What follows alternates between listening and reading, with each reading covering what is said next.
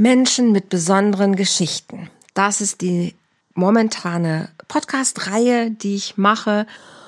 Und es gibt Menschen, die sind von Geburt an irgendwie einfach auf einer Überholspur und die haben einfach das Glück, wirklich, ja, glücklich zu sein, auch bis ans Lebensende. Und es gibt Menschen, die haben einfach Steine im Weg oder haben Hürden oder Hindernisse, whatever, und müssen sich ein bisschen mehr anstrengen, um auch glücklich zu werden. Aber es gibt Menschen, denen es gelingt. Und solche Menschen präsentiere ich hier in dieser kleinen Folge von Menschenleben.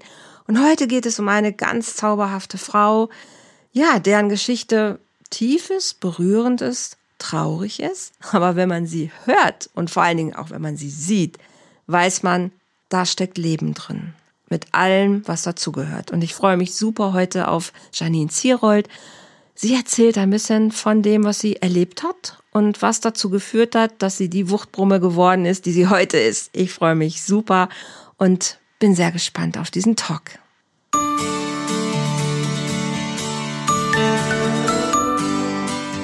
Volltreffer Herz, dein Podcast für die Liebe. Mein Name ist Andrea Holthaus und ich unterstütze Menschen auf dem Weg in ein erfülltes Leben voller Liebe.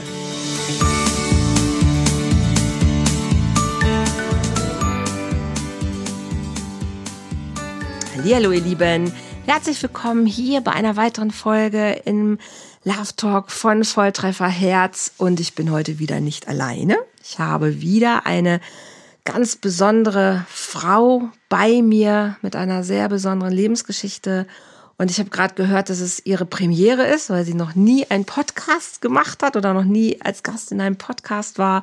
Von daher freue ich mich super. Ähm, ja, Janine, herzlich willkommen hier in meinem Podcast zu deiner Premiere. Ja, danke, dass ich es ausgerechnet mit dir machen kann. Das beruhigt mich denn doch ein bisschen und fühle mich ganz da geehrt. Das ist schön. Janine, magst du ein bisschen kurz nur so Eckdaten über dich erzählen? Wie würdest du dich vorstellen? Also wie, wenn du irgendwo hingehst, was sagst du, was du machst, wer du, wer du bist, ist immer so diese goldene Frage, wer bist du? Aber vielleicht magst du ein paar Eckdaten erzählen, dass die Zuhörer gerade so ein bisschen wissen, okay, was macht Janine? Wo ist sie gerade? Wo kommt sie her? Ja, oh, kurz vorstellen ist bei mir immer so eine Sache. Ähm, ich bin jetzt 47 Jahre jung, habe schon einige Höhen und Tiefen in meinem Leben sozusagen meistern dürfen. Mhm. Bin heute dankbar für meine Geschichte, mhm. weil ich mit meiner Geschichte ein Stück weit die Welt ändern kann. Mhm. Und ich glaube, meine größte Stärke ist, Menschen zu begeistern und Mut zu machen. Mhm. Mhm. Und das tust du? Ja. Definitiv. Du hast eine, eine sehr bewegte Geschichte, ne? Und ähm, ich würde gerne bei Null anfangen. bei Null. Immer, ja, ich mag es immer ja. total gerne, von vorne anzufangen und die Menschen mitzunehmen, einfach so in die Entwicklung, weil es ist so der Prozess, der ja spannend ist. Wie hat es angefangen? Was waren die Hindernisse? Was waren deine Learnings? Was waren die Wendepunkte im Leben? Also so deine persönliche Heldenreise quasi. Und ja, die ist irgendwann angefangen. Ja, die ist äh, schon turbulent losgegangen. Mhm. Ähm, ich glaube, wenn man mit den Füßen zuerst auf die Welt kommt, dann ist man wohl ein besonderer Mensch. Bestimmt. Denke ich mir heute. ja, also gleich falsch rum. ja, genau. Ich war sozusagen die Überraschung des Jahres 73. Okay man hat meiner Mutter im Kreisfall noch wohl gesagt, äh, sind Zwillinge, war sie nicht so begeistert, weil ich war ein Unfall und kein Wunschkind. Okay. Ähm, knapp war das erste Mal, wo ich an meinem Leben vorbeigeschrammt bin und so gerade so auf die Welt gekommen bin. Okay. Dann lag ich zwei Tage ohne Namen im Krankenhaus, weil als nicht erwünschtes Kind hatte man sich dann wenigstens auf einen Jungen geeinigt und schwupps kam ein Mädchen. Okay. Also die Geschichte von meinem Namen ist dann schon sehr witzig. Äh, mein Onkel hat dann irgendwann in der Todesanzeige gelesen, da steht Janine drin. Ja, dann nehmen wir halt den, der klingt gut. Sein Onkel hat das dann entschieden, hat diesen Namen quasi vorbereitet. Ja, genau. So in, guck mal, da steht in der Todesanzeige ein schöner Name. Okay. So ging es dann schon mal los. What? okay, sehr gut. Ja, ich glaube, in meiner Kindheit war nicht wirklich was normal gewesen. Also, außer mhm. dass ich sagen kann, äh, ich war ein kleiner Ossi gewesen. Mhm. Ähm, aber selbst dafür kann ich keine Klischees wirklich bieten, sondern das war schon, ja, schon ein Stück weit besonderes Aufwachsen. Also mhm. Mhm. Äh, gewickelt worden bin ich dann schon von Oma zwischen den Eiskübeln, weil die hatten Eiskaffee gehabt. Die haben mhm. sagen, ich glaube, meine guten Eigenschaften habe ich daher von meiner Oma und meiner Uroma. Oh wow. Ähm, ich glaube auch, dass ich dank denen heute noch so lebe, wie ich lebe. Ja, okay. Ja, meine Mutter war leider sehr jung, hat mhm. ihre eigene Geschichte, hat sich Alkohol und Tabletten hingegeben mhm. und dementsprechend äh, als nicht erwünschtes Kind hat man so seine Probleme. Mhm. Wie alt war sie, als, als du geboren wurdest? Äh, 17. Okay, einen Monat später ist er 18 geworden. Ah, okay. War natürlich mhm. auch nochmal eine mhm. Zeit gewesen, wo man verheiratet sein musste, weil Oma und mhm. Opa hatten natürlich das Eiskaffee, man hat einen Ruf zu verlieren. Oh. So, also wurde mhm. sie das erste Mal verheiratet mit einem Polizisten, das weiß ich allerdings nur aus Erzählungen, mhm. Mhm. der schon sehr gewalttätig war, weil mein Erzeuger war schneller weg wie ich auf der Welt. Mhm. Der war mhm. übrigens fleißig. Ähm, ja, der Polizist hat sie dann wirklich auch mehrmals krankenhausreif geschlagen und irgendwann hieß es dann, sie will vom Krankenhaus weg, mhm. äh, wird geschieden und dann wurde quasi als Geisel zum ersten Mal genommen. Also ich wurde direkt in der Wohnung eingesperrt und ja, festgehalten. Entweder sie, sie kommt zurück oder ich fliege halt aus dem Fenster oder so in der Art. Okay, wie alt warst du da? Da war ich unter einem Jahr, deswegen, also das, ah, okay. das kenne ich wirklich nur aus der Geschichte von meiner Uroma. Der ah. ist es mal rausgeplatzt aus Versehen. Okay. Äh, Krass. Äh, ja. Naja, aufgrund dessen, dass die Enkeltochter dann auch mal gekidnappt worden ist, durfte sich dann scheiden lassen. Ähm, wie sie zu dem zweiten Mann gekommen ist, kann ich nicht sagen. Daran fehlt mir die Erinnerung. Also da mhm. war ich auch noch zu klein gewesen. Okay. Ähm, ich weiß, der war irgendwann da gewesen, dann war auf einmal ein Baby da gewesen. Statt einer Puppe hatte ich dann quasi ein frisches Baby, was ich wickeln und füttern konnte. Also und, Geschwisterchen? Genau. Okay. Das war meine Schwester. Aha. Und ab da ist halt immer nur Bruchstücke äh, in Erinnerung. Das ist immer wie so ein zerbrochener Spiegel, wenn man so, ja. Weil viele Sachen mhm. verschwinden. Mhm. Ähm, das ist ganz typisch für, ich sag mal, also wir reden ja über traumatische Erinnerungen genau. hier an der Stelle und das ist ganz typisch, dass das oftmals hinterher nur Fragmente sind, an die man sich erinnert, ne? weil genau. einfach ja das nie vollständig als Bild erscheint. Ja ah ja, muss auch nicht sein. also ich habe mal gesagt, irgendwann so, ich will eigentlich nicht mehr wissen, was hinter dem schwarzen Loch ist. Mhm. Äh, es reicht, was ich weiß. Mhm. Mhm. Ja. Wie alt warst du, als deine Schwester dazu kam? Knapp fünf. Okay. Mhm. Da äh, ist man ja tatsächlich in diesem Puppenspielalter. Ne? Genau. Und ja. man könnte jetzt meinen, so rückwirkend äh, würde ich vielleicht mit meinen Kindern nicht so umgehen. Ähm, mein Kinderbett stand eine Zeit lang im Schlafzimmer. Mhm. Und da wurde ich sexuell dann bildlich aufgeklärt, sozusagen im Live-Porno mhm. wurde das dann als Aufklärungsarbeit sozusagen. Mhm. Guck mal zu, so wird gebumst. Da Aufklärung, ja, mit fünf halt. Ne? Auch mit, mit fünf, ja. Ähm, kurze Zeit später hat man mich dann raus aus dem Schlafzimmer, weil meine Schwester war halt die Liebe von uns. Also scheinbar hatte ich da schon Verhaltensauffälligkeiten oder ich, ich kann es nicht sagen, warum sie mich gehasst hat oder kann ich wirklich nicht sagen, kenne ich die Gründe nicht dafür. Mhm. Auf jeden Fall konnte ich mich daran erinnern, ich habe dann ein Bett gekriegt, sozusagen hinterm Schrank. Weil so eine Dachschräge war. Mhm. Da wurde eine Matratze hingeschmissen, weil ich Bettnässer war. Mhm. Mhm. Mhm. Also ich habe mit fünf angefangen, sozusagen wach zu bleiben, weil ich Angst hatte vor der Prügel, vor den Strafen vor der Demütigung, aber hat halt nicht mhm. lange geholfen. Von daher war ich in dem Strudel mit der Gewalt schon drin mhm. gewesen, ohne dass ich wusste, wie ich da wieder rauskomme. Mhm. Und hat ja auch lange gedauert. Mhm. War da schon Alkohol und Tabletten, spielte das schon eine Rolle damals da? In dem also Alkohol mit Sicherheit, ob das Tabletten zu der Zeit waren, kann ich nicht sagen, weil ah, ja. da fehlen mir mhm. wirklich viele, mhm. viele Erinnerungen. Mhm. Äh, das gibt halt wirklich nur so Bruchstücke, die ich dann auch im Blog schon mal beschrieben habe, mhm. Dass ich aus Versehen ein Kinderzimmer angezündet habe. Mhm. Ähm, heute weiß ich, dass Kinder dissoziieren. Das war wahrscheinlich mhm. dann auch der Zustand, in dem ich saß. Mhm. Mit Zu der brennenden Matratze bin ich gleich hinterhergeflogen in den Hof. Mhm. Mit Blog meinst du, also du schreibst einen Blog, wo du deine persönlichen genau. Erlebnisse beschreibst und verarbeitest, genau. genau.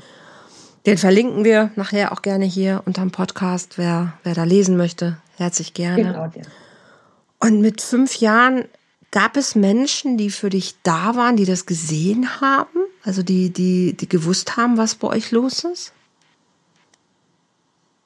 Ich, ich weiß es nicht. Also ja. in dem Alter kann ich wirklich nicht sagen, ob das meine Uroma eventuell mitgekriegt hat, ob es meine Oma, mhm. ob jemand was wusste, kann ich wirklich überhaupt nicht einschätzen. Mhm. Ähm, also meine Erinnerung auf Kindergarten Nee, waren wir erst da, wo wir umgezogen sind.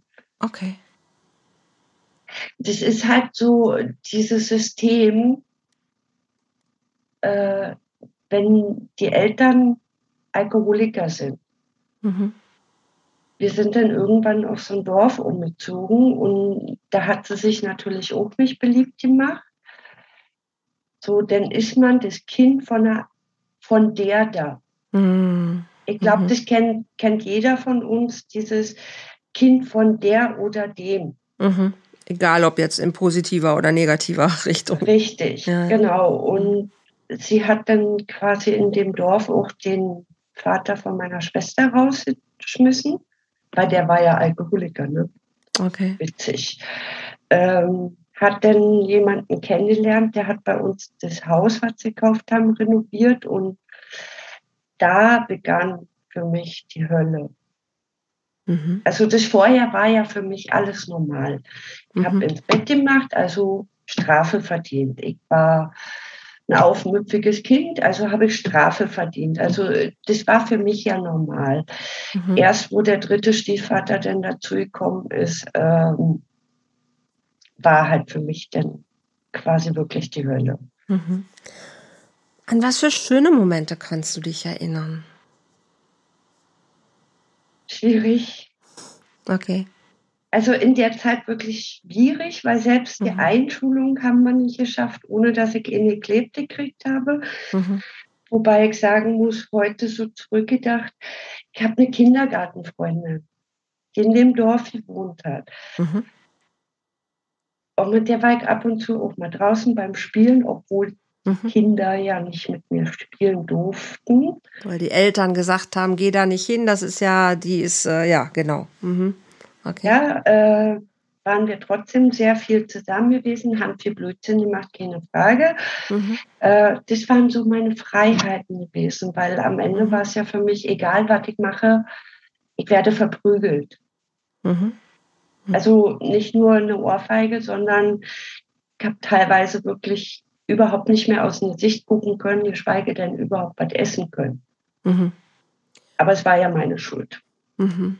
Gab es Momente, also du hast ja schon selbst gesagt auch, dass also Menschen, die sowas erleben, dissoziieren. Das heißt, sie beamen sich weg in diesen schlimmsten Momenten und träumen sich woanders hin. Also beam me up kann man auch sagen halt. Ne, man, man hält es aus, aber man ist nicht wirklich präsent in diesem Moment. Ka kannst du dich an irgendwelche Sachen erinnern, wo du weißt, das hat dich vielleicht irgendwie über Wasser gehalten? Ja, wir haben hinterm Haus hatten wir ein Spargelfeld. Mhm. Kennst du dieses, wenn der Spargel ausgewachsen ja, ja, ja, wachsen ja. diese grünen äh, Asparagus, ja, ja. Genau.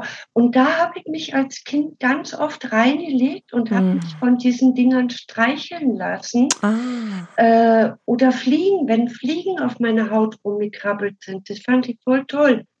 Ah, okay. Weil das so Körperkontakte also alles, waren. Weich, weich war, weil ich ja äh, ah. dieses dieses Streicheln hatte ja. ich ja nicht. Es ja. sei denn, ich war in den Sommerferien bei meiner Oma gewesen. Mhm. Ähm, mhm. Ich kann nicht sagen, wann der Missbrauch von meinem Onkel angefangen hat, aber ich kann mhm. mich daran erinnern, dass ich oft in das Bett von meiner Uroma gekrabbelt bin und habe mich dann hinter mhm. ihr versteckt. Ja. Also ich okay. habe dann schon auch mein ich sag mal, das Bedürfnis nach Liebe geholt irgendwo. Mhm. Vielleicht nicht auf eine ganz normale Art, aber es war da. Die Art, sich irgendwo anzukuscheln, ist ganz normal.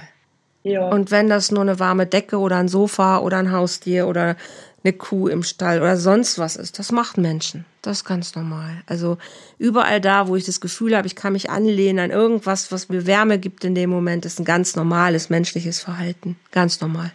Ganz normal. Okay. Ja. Und dann kam der dritte Stiefvater, hören wir. Ja, richtig. Der dritte Stiefvater. Ähm, nur mal kurz, um, um das Gewaltpotenzial da rauszuziehen, mhm. weil das war ja fast täglich. Mhm. Und bei dem sind auch viele Erinnerungen hängen geblieben und mhm. schalten sich meiner Meinung nach ein bisschen sehr spät ab. Ähm, mhm er war Jäger gewesen mhm. und ist dann natürlich auch getrunken. Ne?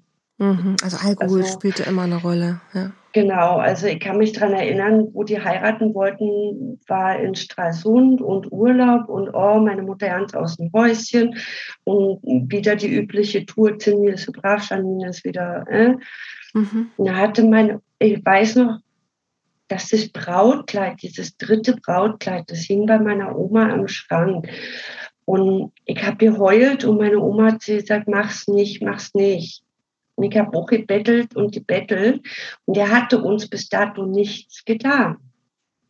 Okay. Auch mir nicht. Und die mhm. haben geheiratet und dann haben wir als Kinder da so Scherze gemacht und haben Wodkaflaschen Wasser drin gemacht. Mhm, mh, mh. Und das war die erste Nacht, wo der mich richtig vermöbelt hat. Also richtig. Weil er das so, gemerkt dann, hatte, oder? Die haben das dann natürlich gemerkt und dann hat er mir die erste gesenkt, dann kam meine Mutter rein. Wie mhm. kannst du nur, wie kannst du nur, du bist so dumm. Okay. So, mhm. und das ist halt mhm. der Strudel, wo ich darin gerutscht bin, dass ähm, der war, ich weiß es nicht, also ich würde heute noch beschreiben, das war der Teufel persönlich. Mhm. Und, und meine Mutter hat nichts Besseres zu tun, außer äh, denn nochmal drauf. Du, du, du, sitzt schon da, du kannst nicht mehr reden, du kannst nichts mhm. essen, mhm. du bist eingesperrt, alles ist, dein Bett ist nass, das ist voller Blut. Mhm. Und deine Mutter kommt drin und sagt, warum musst du den immer provozieren? Mhm. Hört sich für Außenstehende gar nicht nachvollziehbar an. Ne? Und ähm, das ist schon sicherlich ein Podcast mit Triggerwarnung, definitiv. Also wenn jemand merkt von euch, dass es, äh, es tut euch nicht gut, was ihr hört, dann, dann schaltet ab.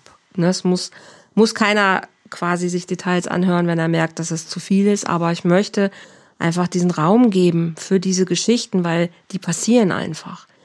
Und ähm, manchmal braucht man auch Details, damit man versteht, wozu Menschen fähig sind. Und es geht nicht darum, dass irgendwie besonders intensiv darzustellen, um irgendwas ähm, damit zu veranschaulichen, sondern es geht um den Raum, wirklich zu zeigen, was Menschen A aushalten, sprich ja auch du in dem Moment, aber auch wozu Menschen in der Lage sind, sprich deine, deine Mutter, dein, dein Stiefvater, deine Umgebung. Das ist das, was Menschen tun können. Aus unterschiedlichsten Gründen. Das macht keiner, weil er Spaß dran hat, sondern jeder hat seine Geschichte. Ne? Das sagtest du ganz am Anfang auch. Auch deine Mutter hatte ja ihre eigene Geschichte. Was da stattgefunden hat, ist ja komplette Verzerrung der Dinge. Also dass deine Umgebung gar nicht wahrgenommen hat, deinen Schmerz nicht gesehen hat, deine Not nicht gesehen hat, sondern dass die in ihrem Film waren und den durchgezogen haben. Und dafür, es gibt da keine, keine Entschuldigung an keiner Stelle. Es gibt nur, nur ein, ein Verstehen dafür, dass, dass da unfassbar viel Leid erzeugt worden ist. Äh, ja, deswegen ist ja meine Intention heute, wo ich sage, äh, mir geht es nicht darum, dass jetzt jemand kommt und sagt, oh mein Gott, äh, mhm. äh, Mitleid oder so. Darum mhm. geht es mir gar nicht. Meine genau. Geschichte ist ja durch. Mhm. Aber ich möchte den Leuten halt zeigen, mhm. wir können wieder aufstehen. Wir können genau, und darauf, sein. Wir dürfen ja. Absolut. genauso leben und wir dürfen die Realität, an die wir uns ja gewöhnt haben, aus mhm. dieser Spirale von Gewalt, mhm.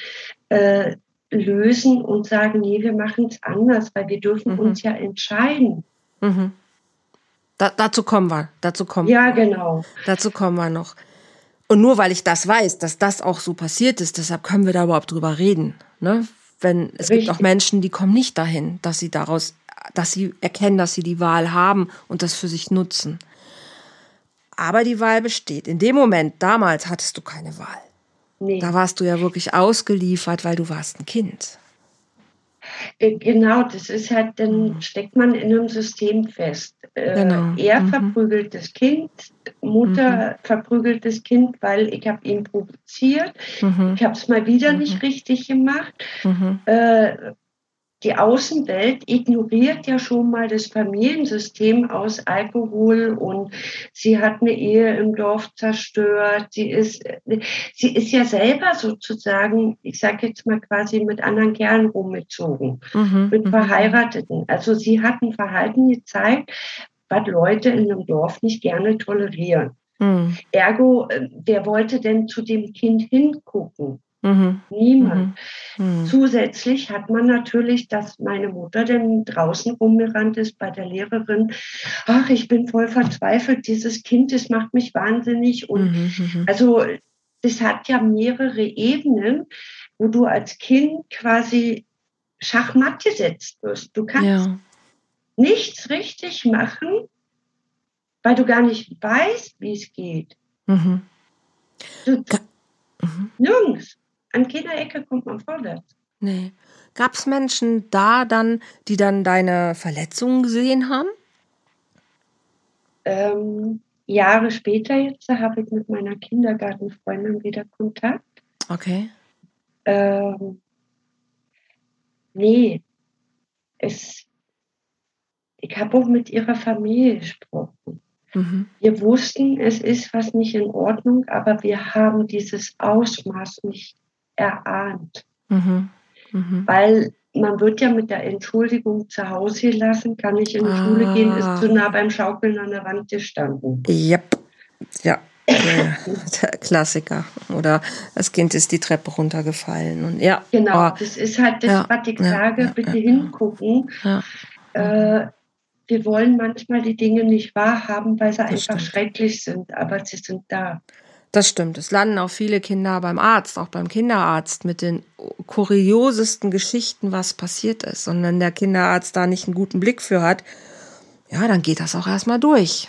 Ne? Also diese Frage nach, gab es jemanden, der das hätte sehen können, ist ja eine ganz wichtige Frage, weil es auch für unser Gesellschaftssystem steht. Halt, wieso kriegen Nachbarn, Menschen in deinem Umfeld sowas nicht mit? Das passiert ja nicht alles nur lautlos, heimlich, sondern es passiert auch oftmals vor unseren Augen. Aber genau das, was du sagst, wir ahnen oftmals gar nicht, weil wir es uns nicht vorstellen können und auch nicht vorstellen wollen. Wollte ich gerade sagen, also heute habe ich dafür auch ein anderes Verständnis, äh, mhm. nachdem ich halt auch mit anderen Leuten darüber geredet habe, äh, quasi mhm. Zeitzeugen. Mhm. Und natürlich ist die Vorstellung, wir wollen uns sowas nicht vorstellen. Mhm. Und, und diese Zusammenhänge, die muss man auch erstmal begreifen mhm. und den Mut haben, dahin zu gucken. Mhm. Definitiv. Janine, wie ging es weiter für dich? Ja, wie soll ich sagen, meine Mutter war ja sportlich da drin in Ich bringe mich um. Mhm. Bin mit sieben Jahren in dem Dorf zum ersten Mal kleiner Ossi halt. Wir hatten kein Telefon, also bin ich das erste Mal mit dem Nachthemd durchs Dorf gerannt zum Tierarzt und musste den Krankenwagen rufen, weil sie Schlaftabletten genommen hat. Bist du zum Tierarzt gelaufen? Weil der ein Telefon hatte. Ah, okay, weil er ein Telefon hatte. Also, ja, äh, so und weiter weiß ich nicht. Also, ich kann mich daran erinnern, ich bin mit dem Nachthemd über der Straße gelaufen, mhm. habe da voll Theater gemacht, Krankenwagen, sie war wohl dann im Krankenhaus mhm. und irgendwann war sie halt wieder da und das Spiel ging wieder von vorne los. Mhm. mhm. Ähm, das Einschneidende, ich kann nicht sagen, waren es Wochen, Monate später, war mal wieder zwischen den Erwachsenen eine Prügelei. Die Geschichte steht im Blog. Ich glaube, das sparen wir uns jetzt hier. Wir hatten dann einen sehr schlimmen Fall von Selbstmordversuch. Also sie mhm. sagt, es war ein Selbstmordversuch. Ich bin mir da nicht so sicher, weil ich hatte ihn mit dem Messer stehen sehen. Okay. Mhm. Ähm, sie war im Krankenhaus. Und dann kam der Tag, wo dieser Mensch auf mich zugegangen ist und hat gesagt, ich muss mit ins Wohnzimmer kommen. Mhm. Wenn deine Mutter schon zu doof ist, dann darfst okay. du nicht. Ja, dann darf das Nächstliegende dran glauben, sozusagen. Genau. Und so wurde das Spiel dann weitergespielt, wenn sie nicht da war oder nicht billig war oder mal wieder betrunken irgendwo anders rum mhm. gemacht hat, dann Mosaiks quasi herhalten. Mhm. Ähm, sie selber hat es dann nochmal, wie soll ich sagen, geboostet. Also sie kann nicht sagen, sie hat es nicht gewusst.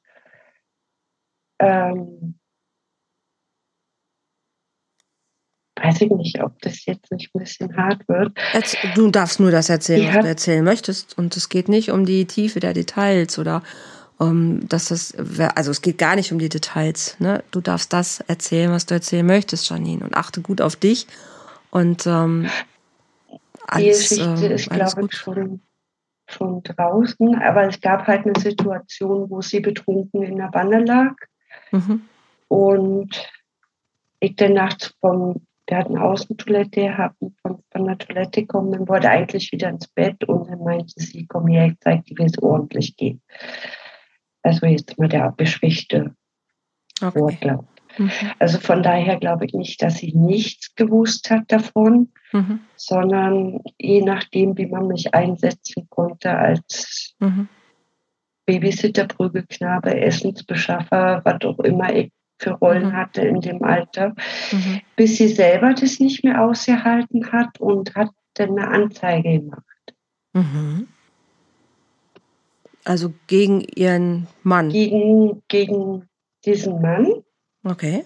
Hat aber gleichzeitig einen Ausreiseantrag gestellt, also das weiß ich.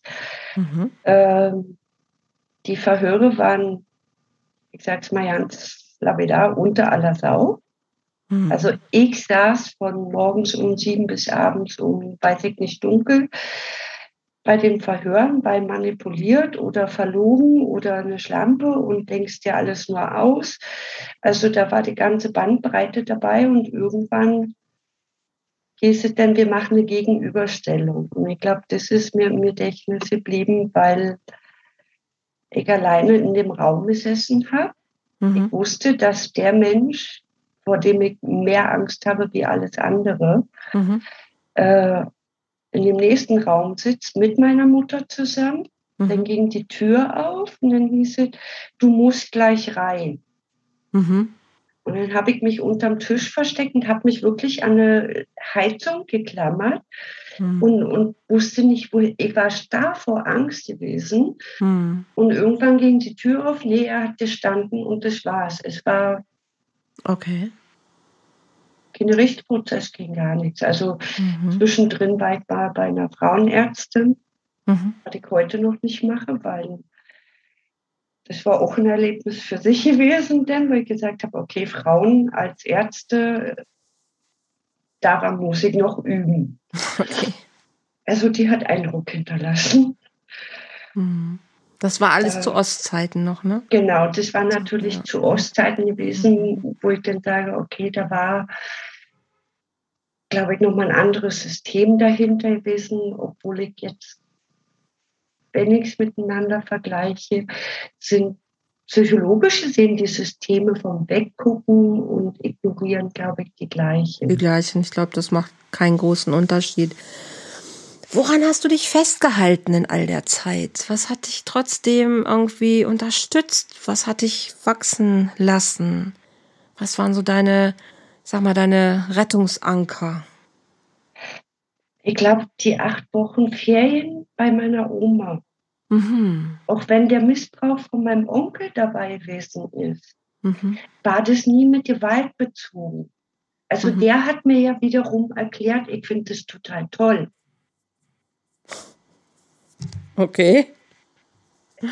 Äh, dass mir körperlich nicht wehgetan hat und, und er mich nicht mhm. geschlagen hat dabei, habe ich die mhm. Kacke auch noch geglaubt. Mhm. Also Dafür habe ich halt den, Mhm. Ja, das ist keine körperliche Gewalt gewesen. Und dann dachte ich mir, okay, na gut, äh, wenn das der Preis ist, dann ist das halt so. Mhm. Und der hat dir das noch als was Gutes verkauft, oder? Ja, ja. Ah, ja. Das gefällt okay. mir. Du magst es doch auch. Ja, das ist so. Also, was du beschreibst, sind ja unterschiedlichste Klassiker von Menschen, die eben übergriffig werden. Ne? Die einen, die sich das einfach wirklich nehmen, die anderen, die dem anderen noch verkaufen, das ist was Gutes. Sie tun dir ja noch letzten mhm. Endes quasi was Gutes damit.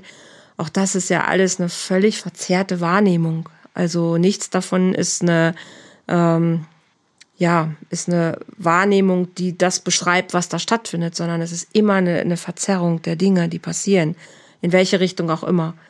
Und ähm, es gibt da so unterschiedlichste Varianten von. Und mhm. ich hoffe, dass Menschen, die das hören, einfach verstehen, es gibt nicht den Missbrauch, es gibt nicht den Übergriff.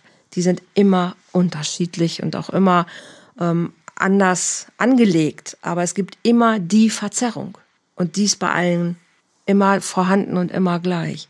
Und das Problem ist, dass, das, dass der Mensch, der das dann erleben muss, das auch verzerrt wahrnimmt ne, wie du es gerade beschreibst, halt, du hast es ja geglaubt in dem Moment und hast gar nicht ja, verstanden, dass das du völlig verkehrt ja damit ist. Auf. Du, ja. du, äh, du, siehst, wenn du in die Schule kommst, siehst du, andere Familien sind anders. Okay. Mhm. Aber mhm. meine Mutter trinkt, also von außen wird mir auch tragen, meine Mutter läuft nicht richtig, ergo laufe ich ja nicht richtig. Mhm. Also für mich war es ja Normalität. Absolut. Und das ist die Verzerrung in sich ja schon.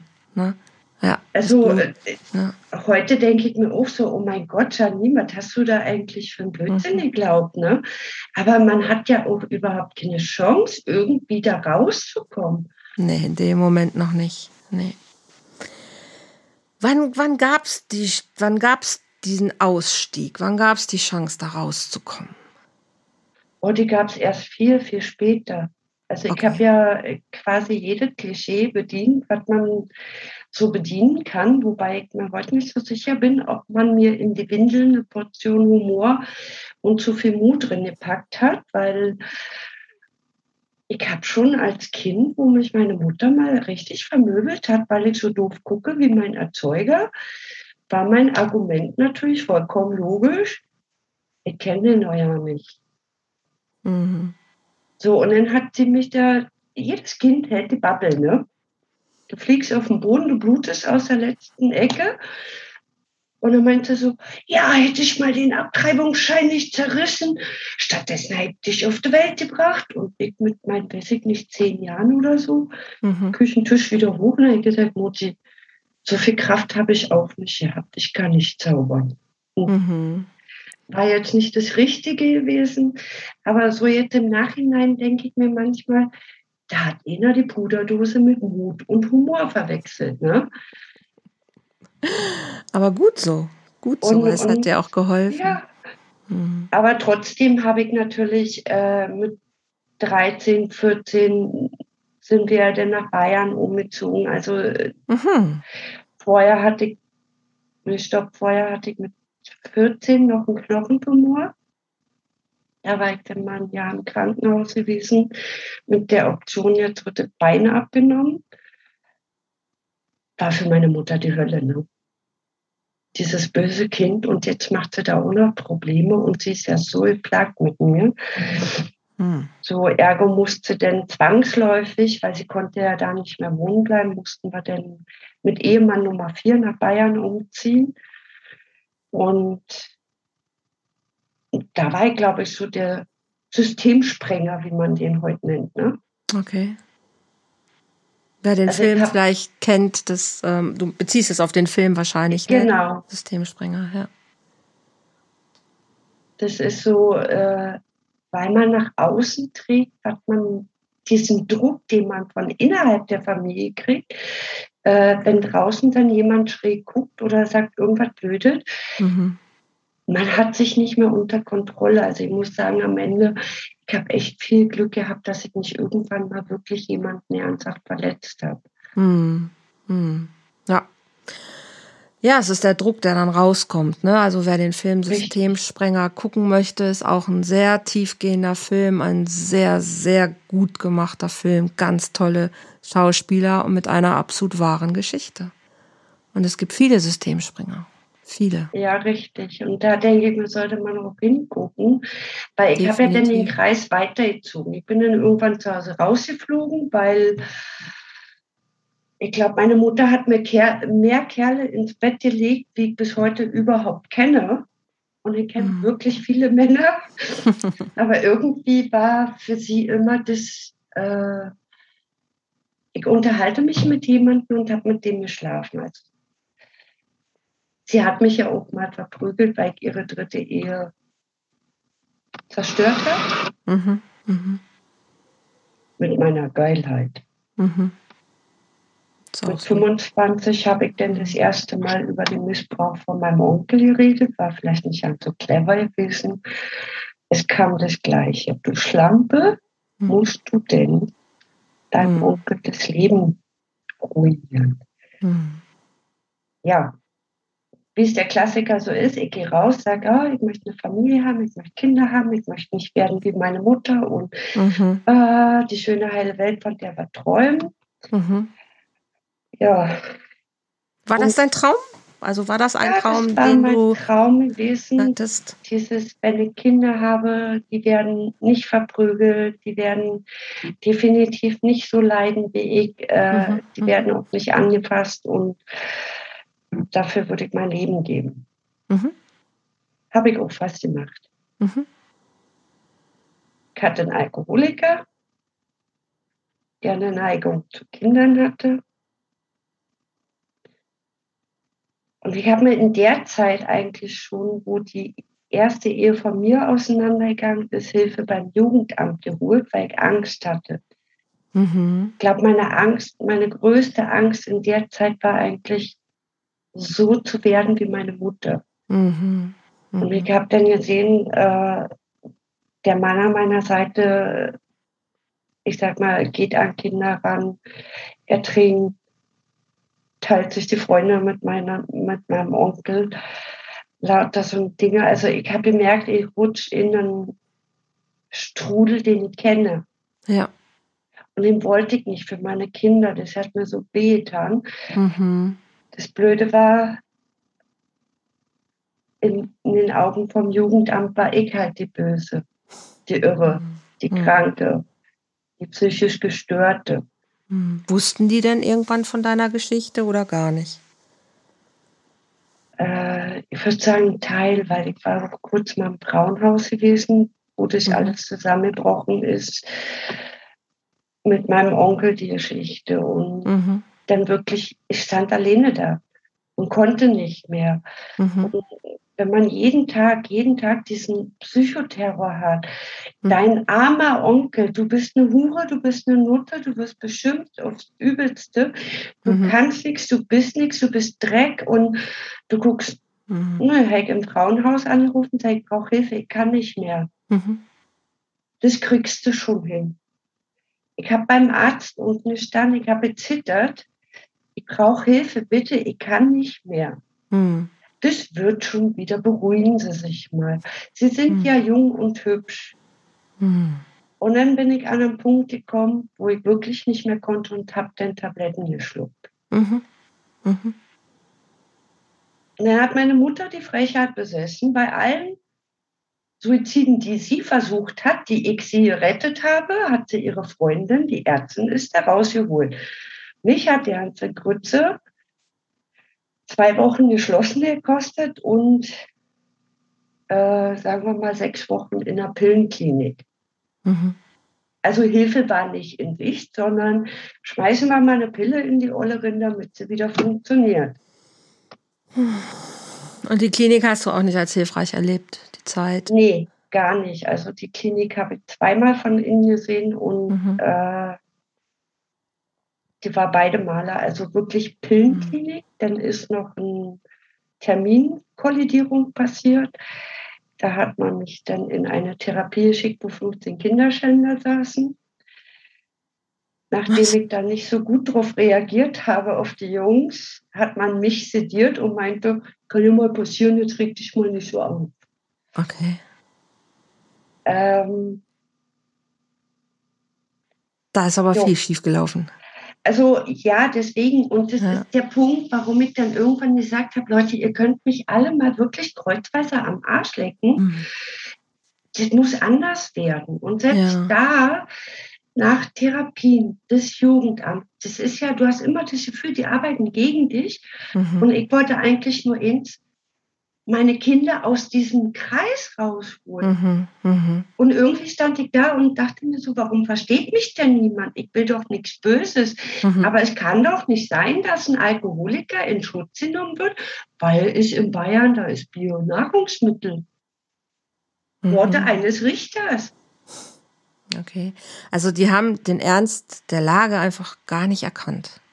Nein, Sie sind ja hysterisch, sie wollen sich an ihrem Mann rächen wegen der Scheidung. Ah. Ja, hallo? Mhm. Glaubst du, dass man dir einfach diese Geschichte nicht zugetraut oder nicht geglaubt hat, weil du einfach, wenn man dich jetzt so sieht oder wenn, wie du wirkst, vielleicht, ja, man hat es dir einfach, man, man hat es nicht geahnt, das, was da wirklich hintersteckt. Äh, Sowas, oder? Das ist also der Punkt war, äh, dass ich natürlich durch das Weg aufgewachsen bin, hm. ja immer eine Rolle nach draußen hatte, die ja. lacht hat. Ich habe im Service gearbeitet hm. und du bist wirst wahrgenommen als die Starke, als mhm. die schafft es schon. Mhm. Und natürlich habe ich in meinem Kopf mein anderes Ich ist ja, das macht man nicht. Du bist ein Lügner, du bist es nicht mhm. wert. Du hast ja diese andere Rolle in dir. Ja, ja. Aber nach außen spiegelst du wieder was anderes. Und das ist das mhm. Problem, mhm. ja. dass die Leute dann, glaube ich, gar nicht den Ernst der Lage erkennen können. Das ist so. Also diese anscheinend normalen Persönlichkeitsanteile, die wir dann oder die Menschen dann bilden, wenn sie, also du bist ja schwer traumatisiert, glaube ich, sage ich nichts Falsches, weißt du ja auch, sagst du ja selber auch.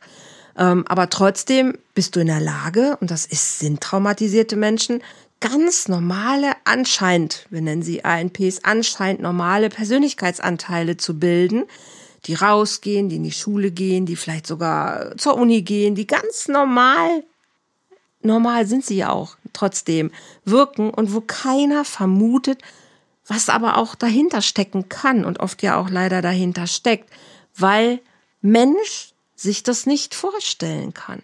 Also das, was du beschreibst, was du jetzt erzählst, ich glaube, ich kann da so ruhig bei bleiben, weil ich diese Geschichten einfach schon zu hundertfach gehört habe. Oder auch mit Tätern gearbeitet habe, die eben, also ich habe ja lange mit Sexualstraftätern gearbeitet. Das heißt, ich kenne diese Geschichten einfach. Ich bin Traumatherapeutin seit vielen Jahren, seit über 30 Jahren arbeite ich mit traumatisierten Menschen. Das heißt, ich kenne die, die Prozesse, ich kenne die Abläufe. Aber ich sag mal, Otto Normalverbraucher da draußen hört sowas mal im Fernsehen oder sieht sowas mal im Fernsehen, hört es mal irgendwo. Vielleicht, ja, da ist sowas mal passiert, aber in der Gänze, so wie du es beschreibst, kann, glaube ich, Mensch, wenn es nicht selber erlebt hat oder nicht Zeuge davon geworden ist, sich nicht vorstellen, weil es so weit weg ist von dem eigenen Empfinden, wie, also eine Mutter kann sich kaum vorstellen, dass, also eine liebende Mutter kann sich ja kaum vorstellen, dass eine Mutter ihrem Kind Männer ins Bett legt. Das ist erstmal so weit weg, ich sage ja, von einer normalen, gesunden, entwickelten Mutterliebe, was man sich einfach nicht vorstellen kann. Und manche wollen sich das auch nicht vorstellen, weil das so, so weh tut, weil es kaum auszuhalten ist. Und diese Hilfe, die Menschen, so wie du an der Stelle ja bräuchten, die ist dann einfach gar nicht da, weil, weil das Gegenüber es nicht aushalten kann. Und das ist ja so schlimm. Und deshalb ist es mir so wichtig, diesen Geschichten oder auch deiner Geschichte den Raum zu geben, weil du dich traust und du das erzählst und du sagst, hey Leute, so ist es aber gewesen. Und ja, ich habe mich daraus geölt, aber ja, es darf auch leichter gehen und wir brauchen einfach gesellschaftlich einen anderen Blickwinkel dahin, damit die Kinder eben nicht so alleine sind oder die Frauen eben nicht so alleine gelassen werden und Hilfe einfach dahin kommt, wo sie gebraucht wird. Und die Jugendämter haben da wirklich noch einiges an Arbeit, finde ich, zu leisten, die sie nicht gut machen. Und manche machen es auch ganz toll, aber viele auch nicht es gibt ja Jugendamtmitarbeiter, die sind mega toll. Wirklich. Absolut, da natürlich. möchte ich überhaupt nicht äh, drüber reden. Es gibt ja. sie leider nur zu wenige. Und das ist hm. für mich auch so ein Anliegen, wo ich sage, äh, ich habe nicht die Erwartung, dass ein Privatmensch jetzt unbedingt nachvollziehen muss hm. oder können muss. Hm. Wenn aber jemand zu mir kommt und sagt, ich habe Ahnung und ich bin professionell, hm.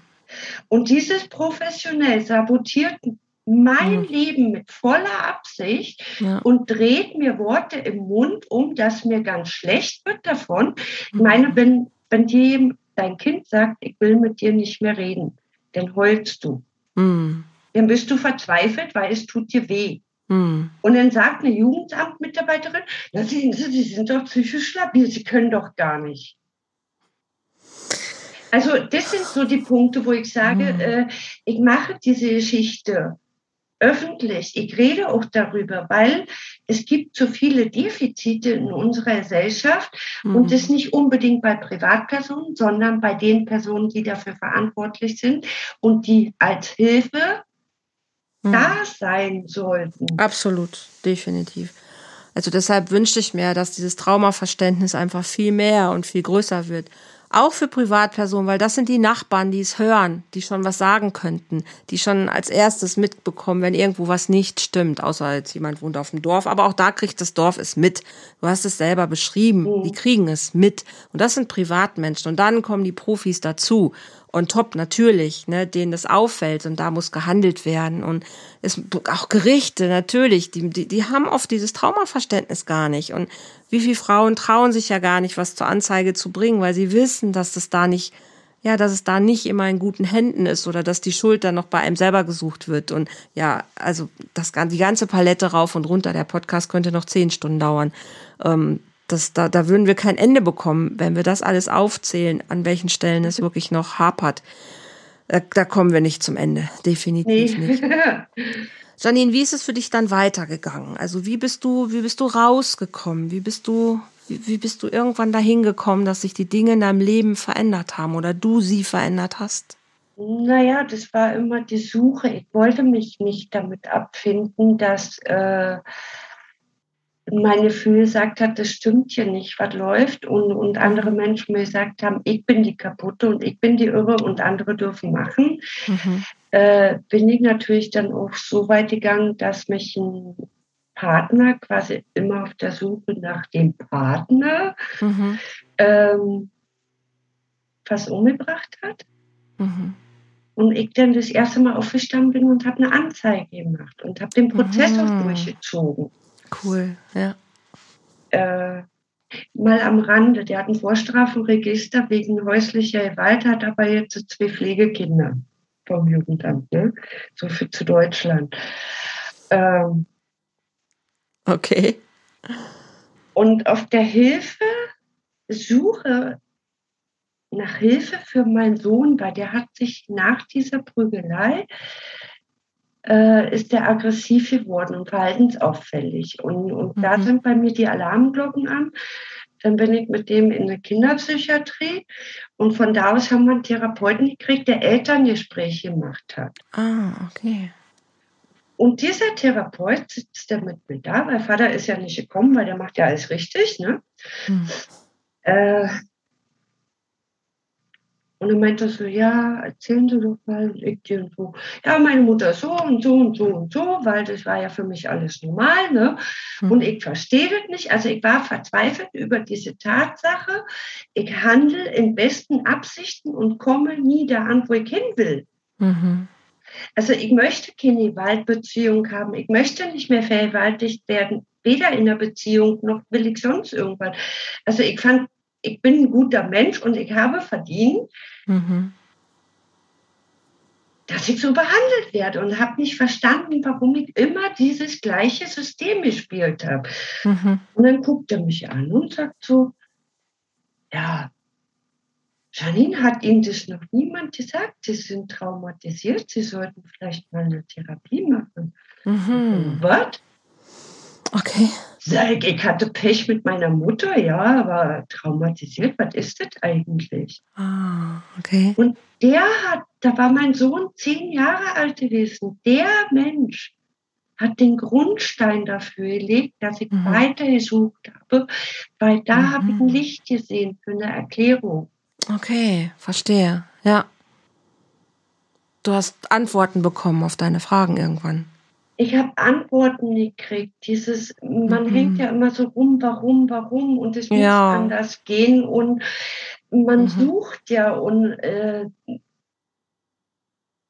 das ist so jetzt rückwirkend. Ich habe auch wirklich viel Glück gehabt. Das muss ich schon sagen. Mhm. Ich hab, am Ende muss ich sagen, habe ich immer Menschen um mich herum gehabt, die ich vielleicht früher gar nicht so wahrgenommen habe. Mhm. Das war meine Frage vorhin schon. Wo gab es so Anker? Diese, diese, diese mhm. Freunde, die seit 20 Jahren in meinem Leben sind, mhm. die sind nicht jeden Tag da. Mhm. Aber die sind in meinem Herzen und die mhm. haben mir jeder irgendwo so ein Stück Mut und Kraft gegeben und mir auch gezeigt, mhm. du bist kein schlechter Mensch. Mhm. Ja also auch gerade meine Gäste so im, im Hotel, im Restaurant, das war das, was mich sozusagen, glaube ich, gestärkt hat, daran zu glauben, dass ich nicht der schlechte Mensch bin, den man mir immer einredet. Mhm. Also irgendwann hast du erkannt, du bist nicht mehr Kind, sondern du bist ja auch dann erwachsene Frau geworden und hast auch von den Menschen um dich herum anderes Feedback bekommen.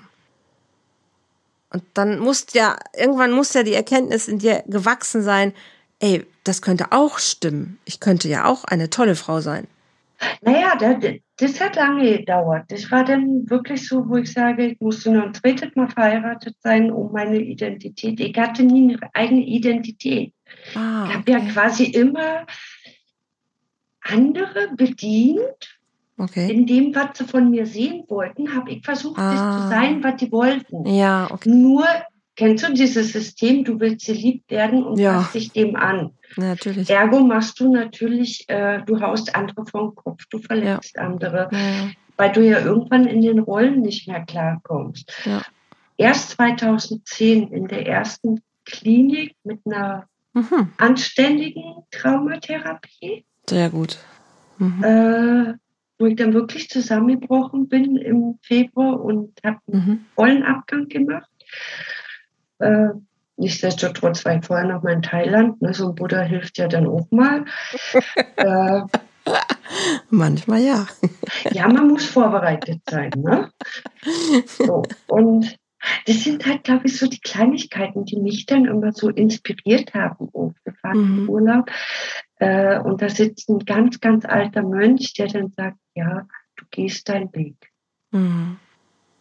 Die sind, glaube ich, so die größten Ereignisse, die eigentlich im Leben passieren. Hm. So, und dann bin ich in die Klinik gekommen. Man hat mir erklärt, wie das alles funktioniert im Kopf, warum ich eigentlich ein bisschen in an der Waffel habe. Und die hat mir dann erklärt, aha, so konnte es gehen. Also Panikattacken, alles gelernt, wie man damit umgeht. Mhm. Dann bin ich nach Berlin zurückgezogen und habe versucht, das alles umzusetzen, war mhm. hochmotiviert, nochmal Traumatherapeuten zu suchen. Gelang mir jetzt nicht so, weil der eine hat äh, vor mir gesessen, hat voll geheult und ich so, tut mir leid, mache ich nicht mehr, ich komme nicht mehr. Oh, nein. Und dann habe ich das erste Mal in meinem Leben eine Coaching kennengelernt. Mhm. Und die war so zauberhaft. Mhm. Die hat dann so ganz locker so, probier das doch mal aus. Mhm. Nur für dich.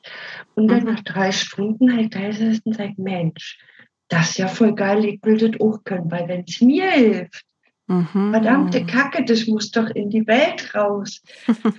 also, und dann habe ich die Ausbildung gemacht. Super.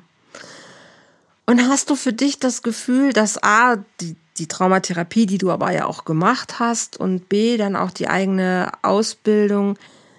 Wo stehst du heute? Also wo würdest du jetzt zum Abschluss sagen, wo stehst du jetzt mit deinen Gefühlen, mit deinen Ansichten über dich selbst? Was, was, was ist heute so der, der Nugget quasi, den du den Zuhörern mitgeben möchtest? Heute weiß ich, wer ich bin. Super. Und heute agiere ich nicht mehr, um anderen zu gefallen, sondern bin dann wirklich so, wo ich sage, äh, wenn du mit mir nicht klarkommst, dann musst du echt noch üben. Ne? ähm, also, nee, ich habe so wundervolle Menschen um mich herum, die, die mir zeigen und die mich unterstützen in meiner Arbeit, mhm. die an mich glauben, die, die, die mich nehmen, wie ich bin. Ich muss mhm. mich nicht mehr verstellen. Mhm. Und es ist, wo ich sage, so jetzt ist die Zeit, wo ich rausgehen kann. Jetzt kann ich sagen, mhm. hier Leute, das Leben kann Kacke sein, mhm. aber steck eine Erdbeere drauf, das kann auch voll geil sein. Wie gehen deine Kinder damit um?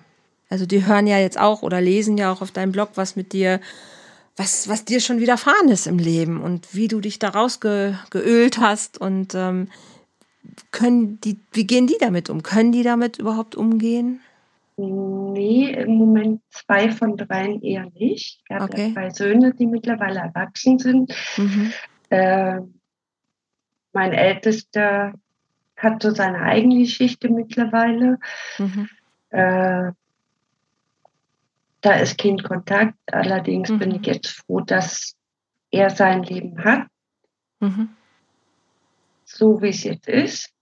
Das mhm. ist in Ordnung. Er kann sozusagen noch nicht angucken, was gewesen ist. Mhm. Mhm. Das ist aber auch ganz regulär, wo ich sage, okay, ähm, natürlich habe ich mit meinen Kindern nicht über meine Mutter oder über meine mhm. Vergangenheit geredet.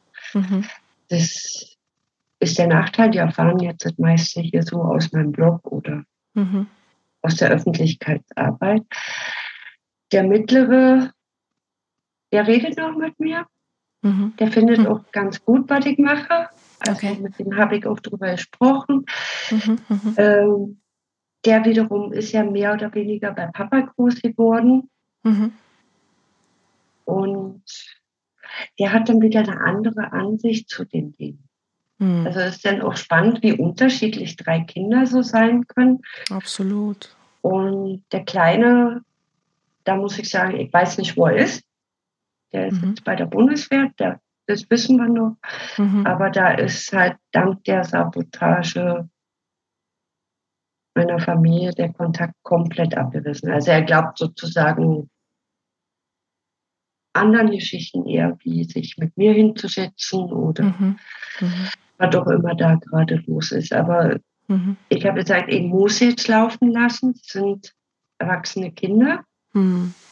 Mhm ich habe das getan, was ich tun konnte, was in meiner Macht steht. Ich hatte auch, mhm. äh, ich sag mal, mit meinem aller, aller, aller engsten Vertrauten, der mich seit zehn Jahren wirklich richtig auf meinem Weg begleitet. Also selbst der hat daneben gestanden und hat gesagt, Janine, wenn ich das nicht sehen würde, ich würde es nicht glauben. Hm. Ähm, von daher musste ich wirklich, um mich selber zu schützen, denn gerade, glaube ich, in der Zeit, wo ich nach Ägypten gegangen bin, wirklich mal alles loslassen mhm. und sagen, okay, ich habe getan, was ich konnte, jetzt muss ich mich auch mal selber finden. Mhm. Von daher geht es allen gut. Ja. Wir reden halt nur nicht miteinander. Im Moment nicht. Vielleicht verändert sich das noch. Bestimmt das sogar. Weiß man nicht. Man weiß es nicht, aber ich glaube, oftmals kommen irgendwann Kinder an Punkte, wo sie merken, oder wenn sie nicht als Kind mehr, sondern als Erwachsene, wo die Dinge sich ändern oder wo Perspektiven sich manchmal verändern, wo man erkennt, hey, okay, es hat alles immer irgendwie zwei Seiten und nicht immer nur die Seite, die ich sehe, ist die wahre Seite. Und das ist bei allem so. Ne? Und es ist auch immer Licht, auch da, wo Schatten ist. Deshalb habe ich immer so nachgefragt, was waren deine Rettungsanker, was waren trotzdem für schöne Momente. Auch da, wo dunkel ist, ist auch immer Licht, weil das eine geht ohne das andere nicht. In der Retroperspektive sieht man manchmal nur das Licht nicht an der Stelle, weil man sich so im Dunkeln gesehen hat. Aber trotzdem waren ja immer irgendwelche Sachen da, die dir geholfen haben, die dich gerettet haben, die irgendwie trotzdem da waren. Durch was auch immer. Ne? Und Richtig. Auch, auch das zu erkennen ist irgendwann sehr wertvoll. Und manche Menschen erkennen das leider nie, dass es auch trotzdem gute Momente und Rettungsanker gab. Dann ist das so. Und manche verstehen, dass das andere auch da war. Und es ist immer die Frage, okay, wie wiege ich hinterher irgendwann was auf? Und wie kann ich sagen, okay, ähm, es gibt nicht die eine Wahrheit, es gibt meine Wahrnehmung und es gibt viele andere Wahrnehmungen, aber das trotzdem ist meine Geschichte. Punkt. Und ähm, die ist so, wie ich sie erlebt habe, weil das, was anderes kann ich nicht anbieten. Und das ist genau. meine Wahrheit. Ne? Ich kann nichts anderes anbieten, auch wenn alle anderen es anders gesehen haben. Das ist meine, meine Wahrheit und meine Geschichte. Aber es zu, zu verstehen, dass andere das anders gesehen haben, das gehört halt auch mit dazu. Und auch die haben in ihrer Wahrnehmung recht, weil es deren Wahrnehmung war oder Wahrheit ist das werden wir nie irgendwie auf einen Nenner bringen, ganz häufig jedenfalls nicht. Aber dass du für dich sagst, dass du dich gefunden hast, ich finde, das ist das Allerwichtigste daran. Und dass du für dich sagst, du kannst, du kannst lieben, ne? du kannst lachen, du kannst äh, Freude in die Welt bringen und dass du für dich sagst, du bist ein guter Mensch. Ich finde, was Schöneres, glaube ich, kann man für sich ja gar nicht wünschen, oder? Ja, richtig. Und äh, deswegen freue ich mich jetzt, weil ich mich gefunden habe, dass ich mhm. das dann auch noch in die Welt bringen kann. Ne? Absolut, absolut. Und ich treffe ja viele Menschen und auch habe auch schon tolle, bezaubernde Frauen hier gehabt. Auch Alice Westphal, glaube ich, kennst du, kennst du ja auch. Ja. Und genau, ähm, mit der habe ich ja auch einen Podcast gemacht, die ähnlich, anders, ähnliche Geschichte hat aber ähm, auch da immer wieder immer mehr Frauen. Es sind witzigerweise mehr Frauen, obwohl gar nicht Dominik Frost, da hatte ich auch schon im Podcast mal einen Mann, ähm, wo einfach Menschen wirklich so ihre Wendepunkte im Leben hatten und echt finstere Geschichten äh, mitbringen, aber hinterher einfach auch so schön quasi auf die andere Seite gehen können und sagen können, wow, und vielleicht, weil ich das alles erlebt habe, kann ich das Leben einfach in allen Facetten noch viel mehr jetzt als Reichtum sehen und ähm, kann einfach andere Menschen unterstützen und Gutes tun, um ja, um einfach eben Mut zu machen. Und darum geht's letzten Endes. Dass man wirklich anderen Menschen und Frauen, äh, Menschen und Frauen, genau. Menschen und Frauen. Ähm, das, darum geht's ja. Ne? Es geht nicht um, um diese Aufmerksamkeit, es geht um Mut machen. Wirklich, egal wie finster deine Geschichte ist, es gibt immer einen Weg raus. Immer.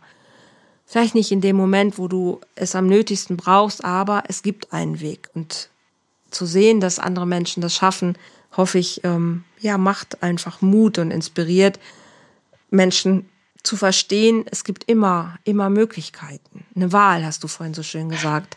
Richtig, ich habe mich jeden mhm. Tag, und das ist das, was mir, glaube ich, so, so bewusst geworden ist, gerade in der Zeit, wo ich so in Ägypten gewesen bin, mhm. dieses jeden Tag dankbar sein für das, dass ich aufstehen kann. Ich meine, rückwirkend, äh, selbst wenn ich mal den Blog dann angucke, denke ich mir so, Alter, ich war bloß eine Person gewesen. Aber geil, ne? Ich kann mich jetzt wie so ein kleines Kind freuen, wenn ich einen Delfin sehe. Hm, schön. Wenn ich mit dem im Wasser bin, dann zählt nichts in dieser Zeit. Und das ist das, was ich den Leuten dann auch auf den Reisen beibringe, wo ich sage, lasst mal alles los. Ihr dürft mal einfach loslassen, mhm. einfach diesen Moment leben. Mhm. Und ich glaube, das, was wir hier in Deutschland sehr, sehr viel verlernt haben, mhm. dieses Leben. Nicht haben, haben, haben, mhm. sondern einfach mal bewusst, oh, bin ja auch diejenige, die rausgeguckt, weil da ein Käfer. Mhm. mhm. Ja. Das ist das, was du jetzt machst. Du machst Reisen, Coaching-Reisen, nimmst andere Menschen mit nach Ägypten im Moment vorzugsweise, glaube ich, in die Wüste und coacht Menschen auch dabei, ja, Wendepunkte in ihrem Leben zu finden, zu entdecken, sich zu finden, ihrem Leben einfach eine andere, ja, Perspektive, eine Wendung quasi, Veränderung zu geben und bist wirklich unterwegs und machst Menschen Mut an unterschiedlichsten Stellen. Richtig. Was, Was ist, ich eins noch sagen darf. Gerne worauf ich ganz stolz bin jetzt. Ab September gehe ich wieder mhm. in die Schule. Wow. Weil zwei ganz zauberhafte Damen in mein Leben geburtstag sind. Die mhm. haben die Stiftung Glückliche Kinder, starke Menschen. Ja, mit Panja. Panja, genau. genau. Panja Axel, ja. Und ich bin ganz stolz, ab Januar darf ich auch als Kinderpräventionstrainer arbeiten. Wow. Du hast die Ausbildung heißt, gemacht auch noch, ne? Ich fange jetzt an im September. Wir Super. sind sozusagen die Ersten. Sehr, sehr cool. Sehr, sehr cool. Ganz, ganz cool. Also wirklich da auch präventiv zu arbeiten, unterstützend zu wirken. Also das sind ja die Projekte, die wir unterstützen und die wir in die Welt bringen wollen. Definitiv. Und das ist ein ganz, ganz wunderbares, zauberhaftes Projekt. Ähm, ja, da auch schon wirklich bei, ja, in der Schule anzufangen ne, wo Richtig. wirklich, ähm, also super schön, super schön. Und ähm, mit Panja auf jeden Fall ganz, ganz toll. Oh, Freue ich mich. Das ist auch der Teil ne, mit Alice Westphal, Panja Axel, ähm, sind alles Menschen, wo ihr gerne auch nochmal googeln könnt. Ich verlinke das gerne mit in dem Podcast hier, wo ganz tolle Projekte an den Start gehen. In Berlin vorzugsweise, ne? Alice ist in, in, in Berlin, ja. Genau. Und ähm, ja, aber es gibt Sachen, die sind am Start. Und ähm, ich glaube, es kann gar nicht genug Projekte geben in diese Richtung hin, weil es gibt einfach noch zu viele Menschen, die meinen, sie können anderen Menschen wehtun und sich ihre Bedürfnisse einfach äh, ja befriedigen oder nehmen, was sie wollen. Und das wird nicht aufhören, wenn wir uns als Gesellschaft, als Menschen nicht verändern, glaube ich, wird es das leider immer geben. Und das ist mein Ansatz, warum ich sage, wir müssen bei uns anfangen, wir müssen bei unseren Beziehungen anfangen, weil ich muss präventiv arbeiten, damit überhaupt solche Geschichten wie die ähm, die du erlebt hast, erst gar nicht passieren, beziehungsweise auch deine Mutter oder ihre Großeltern. Das Einfach da, mal den Kreis durchbrechen. Genau, darum geht es. Und ja. ich freue mich ja schon, weil ich mindestens in zwei Ländern damit arbeiten kann. Super schön.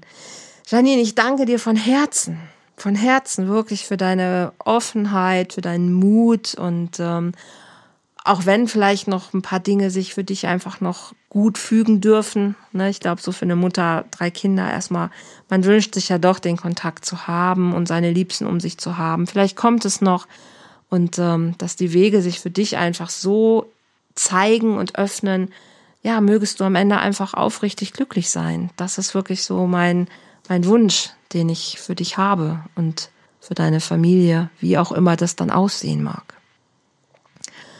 Vielen, vielen, vielen ich. lieben Dank. Ich verlinke gerne deinen dein Blog, deine Facebook-Seite, wo man dich finden kann. Also wenn Menschen jetzt draußen das gehört haben, hast du noch einen Punkt, wo du sagst, boah, das möchte ich euch mit auf den Weg geben? Ich glaube, das Wichtigste, was für alle gilt, ist, nie, niemals den Mut verlieren. Und wenn jemand Hilfe braucht, dann bitte wir sind alle da. Also ob Coaches, ob Therapeuten, es wird immer jemand da sein. Mhm. Und ich glaube, da sind wir uns beide einig, Andrea. Definitiv. Wir wissen, wie Trauma rausgeht und wir sind natürlich auch, also ich bin auch als Traumacoach quasi Super. verfügbar. Sehr, sehr schön. Janine, vielen, vielen, vielen lieben Dank. Ihr Lieben da draußen, ich hoffe, ich habe euch heute nicht zu viel zugemutet.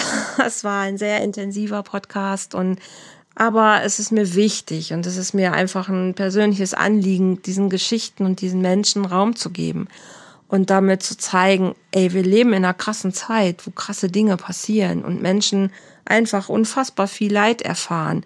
Und das nicht nur in Kriegen oder in öffentlichen ähm, Geschichten, sondern im Privaten, hinter geschlossenen Türen, in kleinen Familien, zwischen zwei, drei Menschen. Und da dürfen wir hingucken und da dürfen wir wachsam sein, ob als private oder als professionelle Menschen. Ähm, wir dürfen einfach wachsam und achtsam sein und wir dürfen unseren Mund aufmachen und sagen, hey, da ist was nicht in Ordnung. Und lieber einmal zu viel die Polizei rufen als einmal zu wenig. Lieber einmal zu viel sich einzumischen als einmal zu wenig. Wenn nur ein Mensch dadurch aber vielleicht gerettet wird oder ein Unheil verhindert wird, dann ist das eine gute Tat, die uns allen letzten Endes weiterhilft. Ich träume davon, dass wir Beziehungen haben, wo sowas nicht mehr passiert. Aber das müssen Beziehungen sein, die wirklich gut sind, wo wir uns selber annehmen, wie wir sind, wo wir uns lieb haben, unseren Selbstwert erkennen können und wo wir es nicht nötig haben, andere Menschen zu missbrauchen oder mit Gewalt zu begegnen. Und das ist die Arbeit, die wir leisten als Coaches, als Therapeuten, als Berater, als sonst, einfach aber auch als Mensch, als Freund, als Schwester, Bruder, Mutter, Frau, Mann, was auch immer. Und dazu lade ich uns immer wieder ein, weil wir sind, das ist ein Spiegelbild unserer Gesellschaft. All die Dinge, die passieren, die passieren, weil wir Menschen sind und weil wir so sind, wie wir sind. Und ich finde uns toll und ich finde uns wunderbar und das dürfen wir erkennen. Und alles andere ist Verzerrung und da dürfen wir hingucken. Und wir haben ein langes kollektives Trauma, was uns alle belastet. Also aus der Nummer kommen wir ja noch gar nicht raus. Und wenn ich mir das angucke, was wir gerade weltweit erleben, ähm, wird das lange dauern, wenn es überhaupt jemals einen Ausweg gibt. Trauma ist was, was unser Leben begleitet, auf die eine oder andere Weise. Und damit zu leben das ist, glaube ich, das Ziel, worum es geht. Und wenn du an irgendeiner Stelle gerade nicht weißt, wo eigentlich bei dir der Hammer hängt und warum du dich so verhältst, wie du dich verhältst oder merkst, du hast Ängste, du hast Zwänge, du hast Sorgen oder die Dinge laufen nicht gut oder deine Beziehungen halten nicht oder du bist unglücklich, whatever, kann ein Trauma dahinter stecken. Es gibt unterschiedliche Arten von Trauma. Hör gerne auch mal in äh, die eine oder andere Podcast-Folge rein, wo ich das erkläre, auch wie man Trauma erkennt. Es gibt viele Menschen, glaube ich, die inzwischen das Thema gut erörtern, aufgreifen, unterstützen, heilend ihre Hände reichen. Ich bin einer davon. Und ähm, wie Janine schon sagt, also wichtig ist, es gibt jemanden da draußen, der dir hilft. Mach dich auf den Weg. Das ist immer die Botschaft, die am Ende übrig bleibt. Ich habe ein neues Programm, Release Yourself. Ich habe es schon ein paar Mal jetzt erwähnt, ähm, werde auch nicht müde, das weiter zu erwähnen. Da geht es genau darum, dich davon zu befreien, zu erlösen. Ich biete das online, offline an, auf Mallorca, vier intensive Tage, wo es genau darum geht, sich diesen alten Scheiß anzugucken, wirklich zu erkennen, aufzulösen und einfach neue Muster für sich zu integrieren und dann rauszugehen, in den Alltag zu gehen und dann sechs Monate aber noch mich an der Hand zu haben im Prozess als Begleitung, weil das geht nicht von heute auf morgen. Und immer wieder braucht man jemand, der einen in den Popo tritt und sagt, hey, hast du deine Übung gemacht? Hast du da und daran gedacht? Hast es auf den Weg gebracht? Das ist, glaube ich, die Arbeit, auf die es letzten Endes wirklich dann auch ankommt. Und da sind sechs Monate ein sehr cooler Zeitraum. Wenn dich das interessiert oder du irgendeine andere Art von Coaching mit mir machen möchtest, schreib mich an.